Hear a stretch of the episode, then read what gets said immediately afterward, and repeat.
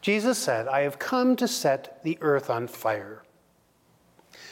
Fire is a rich metaphor or image that evokes, on the one hand, warmth, the comfort of a fire on a dark winter's night, and at the same time, it evokes destructive force, which consumes and spreads and is hard to control. Think of the wildfires out west, a little bit away from us, that are so common now at this time of the hot summer months. Or think back to uh, several years ago when Notre Dame Cathedral was ablaze. How terrible that was. That blaze almost con- completely destroyed that historic church. They thought they would rebuild it, the French government, in five years. It's going to take them probably 50, but they're on the way to doing that now.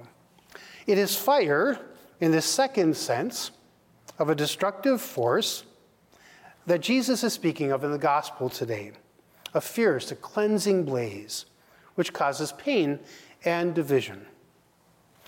Now, wait a second, you're saying, isn't God a God of love? And isn't Jesus the Prince of Peace? We certainly proclaim that at Christmas time. If God is love and Jesus is the Prince of Peace, what is the Lord getting at in today's gospel? Is he off his game?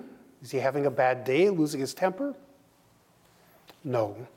No, the Lord is not off his game or having a bad day. No, the incarnate Word of God, Jesus Christ, remember, he's the incarnate Word of God. The Word of God come to dwell among us. He never speaks anything but the truth in love. So, what's he saying? What he's saying here is not mistaken, and therefore, what he's saying is for our good. So, what is it about our hearing or experiencing God's love and truth that causes us pain and leads to division? One very important three letter word sin, huh? and its consequences. Sin and the effects of original sin and our personal sins cause disorder within us. Sin clouds and corrupts our minds, distorts our conscience, weakens our willpower, disorders our passions. It affects how we see things, approach things, think about things, talk about things, decide about things. Sin messes us up. There's a very formal um, theological statement that's true. Sin messes us up. Huh? It's kind of down to earth, but the truth is pretty simple. Sin causes disorder in us. And because we all have to deal with the effects of original sin, then all of our personal sins, then we can find ourselves at times experiencing extreme discomfort, even pain, when we hear or otherwise have to deal with the truth or with reality, with love. For example, you've been stuck in a dark cave for a significant amount of time an hour, a day, a week, and are rescued and brought out. Remember those um, people that were caught in that cave? I think it was in Malaysia, somewhere in, in the East, in East Asia. They were there for quite a while and they were finally rescued. When they came out into the bright light of day, how do you think they experienced that light? Painfully. Or, for example, you're grouchy because you've had a selfish fight with your spouse, and someone enters the room who is bright and cheerful. How do you see them?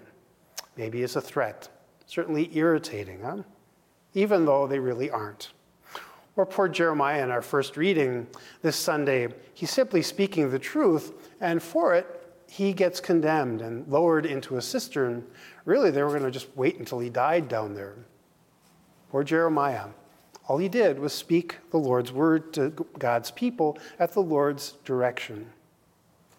God's love, which is constant, God's truth, which never changes, God's goodness, which is eternal, can appear to us as bad news, even though it's good news, and cause us pain and division in our relationship with the world and with others and with the Lord. So, given this important truth, what are we to do with it? I would suggest these three things. First of all, expect discomfort at times when you hear the truth. And don't dismiss it, pay attention to it. You are, after all, like the rest of us, a sinner working out your salvation. And you're not done growing and turning away from your sins. So don't be surprised that you experience discomfort at times and pay attention to it. Second, take to heart the advice of our second reading, that passage from Hebrews we just heard proclaimed, and rid yourself of every burden of sin as much as you possibly can, so that God's love doesn't come to you as a threat. And third, ask the Holy Spirit to help you to grow in holiness, to prompt you and move you in your daily life toward the truth and away from sin. The lesson in this Sunday's gospel that our Lord Jesus comes to teach us on his way to Jerusalem with his disciples to face his own passion and death to overcome our worst enemy's sin is that he has come to set the world on fire. His divine love will cleanse us if we allow it to and set us ablaze with that same glory. And we will be bright lights in the world that sometimes will experience division, but will proclaim the great love of God which has come to set the world on fire.